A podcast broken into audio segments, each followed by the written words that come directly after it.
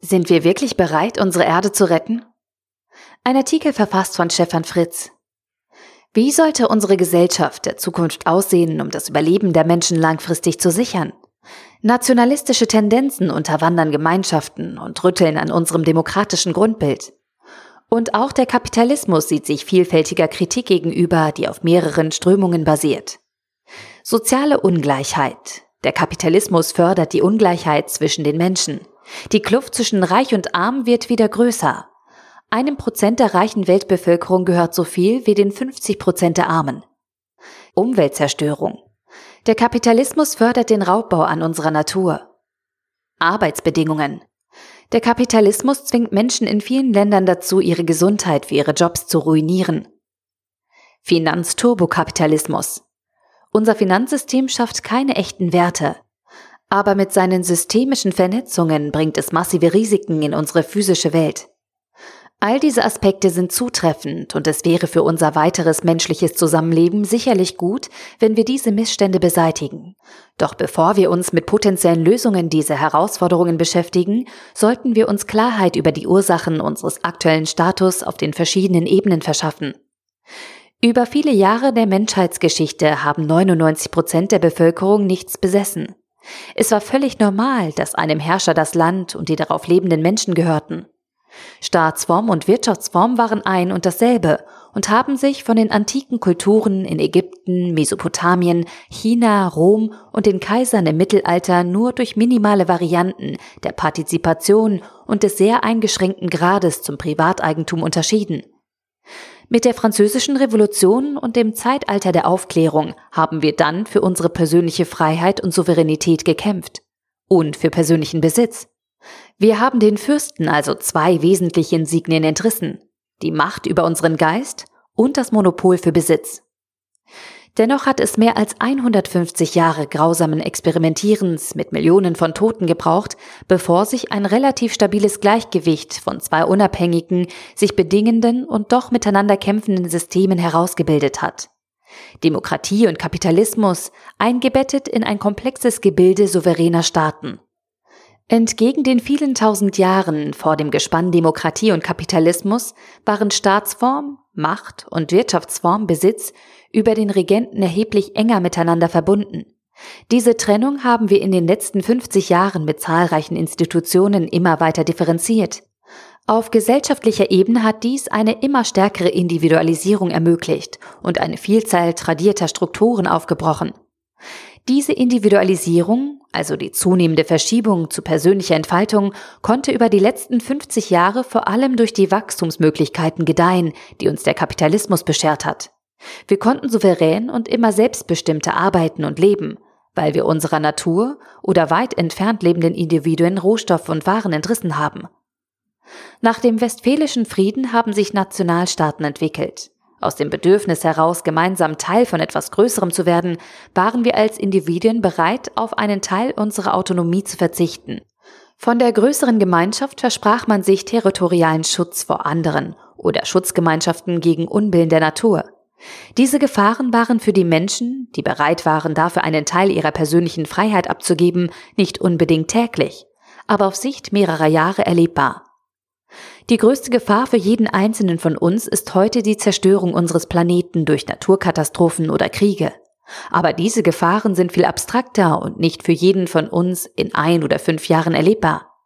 Werden wir es angesichts dieser Bedrohung schaffen, uns auf die gemeinsame drastische Reduktion des CO2-Ausstoßes zu einigen und bereit sein, dafür unser eigenes individuelles Verhalten zu ändern? Mit dem heutigen System der Nationalstaaten, den Demokratien und dem liberalen Kapitalismus wird uns das wohl eher nicht gelingen. Zu stark sind die Widersprüche aus der Kurzfristigkeit des Wahlsystems, bei dem diejenigen die meisten Stimmen auf sich vereinen können, die kurzfristige Verbesserungen für Einzelne versprechen, anstatt schmerzhafte Veränderungen für langfristige Ziele. Das kapitalistische Konzept ist durch die Teilbarkeit von Eigentum an komplexen Firmenstrukturen, Aktien und den eigentlich gut gemeinten Regeln zur Transparenz ebenfalls vor allem auf kurzfristige Erfolge ausgerichtet. An welchen Schrauben können wir also drehen, damit unsere Generation nicht für den Untergang unseres Planeten verantwortlich gemacht werden kann? Im privaten Bereich wird es schon seit einigen Jahren erkennbar. Besitz ist nicht mehr das ultimative Ziel der Menschen. Egal ob Tablet oder Auto, der Wert entsteht durch die Dienste und kann nicht mehr der Sache an sich zugeschrieben werden. Gleich ob ich eine Wohnung miete, einen Mobilitätsservice, individuell oder ÖPNV nutze oder auf Musik oder Filme im SS-Service Geschäftsmodell zugreife, besitzen muss man eine Sache heute nicht mehr, um sie zu nutzen. Die digitale Transformation ermöglicht die Organisation von Gemeingütern. Was im frühen Kommunismus noch schlecht funktioniert hat, kann mithilfe digitaler Plattformen auf einmal Realität werden – wobei die Bezeichnung digitaler Kommunismus natürlich prompt zur breiten Ablehnung der Idee führen würde. Doch diese Dienste haben ihren Preis. Vor 300 Jahren haben wir für privates Eigentum gekämpft, sind dafür auf die Straße gegangen und haben alles aufs Spiel gesetzt. Ebenso sollten wir jetzt für die Autonomie unserer Daten kämpfen. Noch sind wir eingelullt von den kostenlosen Diensten, die uns die Datenritter aus dem Silicon Valley anbieten und haben kein Gespür für die damit verbundenen Auswirkungen. Andere lehnen die Nutzung digitaler Dienste direkt komplett ab. Dabei müssen wir uns einfach nur auf den Weg machen und lernen, wie wir persönliche Daten und deren Schutz technisch und rechtlich regeln wollen. Unsere Vorfahren sind 1789 ja auch nicht mit Aktienbesitz und Bewegungsmeldern zum Schutz ihrer Häuser gestartet. Aber sie haben für Privateigentum und persönliche Freiheit gekämpft und diese Forderungen über die Jahre und Jahrzehnte hinweg weiterentwickelt. Und in den ersten Jahren haben viele dafür persönliche Nachteile in Kauf genommen. Auch wenn wir im Westen heute nicht mehr hungern, müssen wir alle begreifen, was an unseren persönlichen Daten hängt. Jede große Datenansammlung wird gehackt werden. Kein Staat und keine wirtschaftliche Institution werden der Chance auf Missbrauch widerstehen können.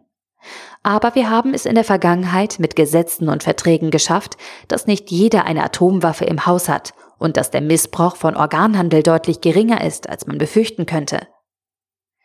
In der EU wissen wir, wie schwierig es ist, aus Nationalstaaten eine neue Einheit zu bauen und wie unterschiedlich die zu berücksichtigen Interessen sind. Wir müssen uns über die Zukunft der Nationalstaaten klar werden. Ist es gut und wichtig, dass wir heute fast 200 solcher Staaten haben, die immerhin schon mit einem weltweit einheitlichen diplomatischen Protokoll miteinander kommunizieren? Oder wäre es besser, wenn es weltweit nur fünf oder eine andere kleine Anzahl von Mächten auf diesem Planeten gäbe? Immerhin haben wir mit dem System der Pentarchie im Laufe der Jahrhunderte schon einige Erfahrungen sammeln können. Über das Konstrukt weniger Mächte können wir Gesellschaften nach unterschiedlichen Konzepten aufbauen.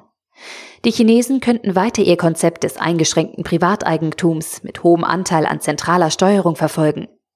Eine gewisse Pluralität für unterschiedliche Konzepte bliebe bestehen. Oder wir verwandeln alle Nationalstaaten in eine große digitale Plattform unter einer Weltregierung. Mit diesem Ansatz wird gerade in Singapur experimentiert. Der Staat stellt damit die digitalen Austauschkanäle für verschiedene Märkte zur Verfügung und verbindet die im westlichen Konzept der letzten 250 Jahre getrennten Systeme der Demokratie und des Kapitalismus wieder zu einem datengetriebenen Modell unter einer zentralen Verwaltung. Egal wie wir es drehen und wenden, Digitale Technologie und die Regulation der Technologien werden unsere Zukunft bestimmen. Leider setzen wir uns noch viel zu wenig damit auseinander, wie wir diese Zukunft gestalten wollen. Uns geht es persönlich viel zu gut und wir sind viel zu bequem, um uns mit diesen abstrakten Themen zu beschäftigen. Warum sollten wir uns heute selbst in unserem Konsum beschränken und damit eine vermeintlich höhere Unsicherheit eingehen, als einfach so weiterzumachen wie bisher?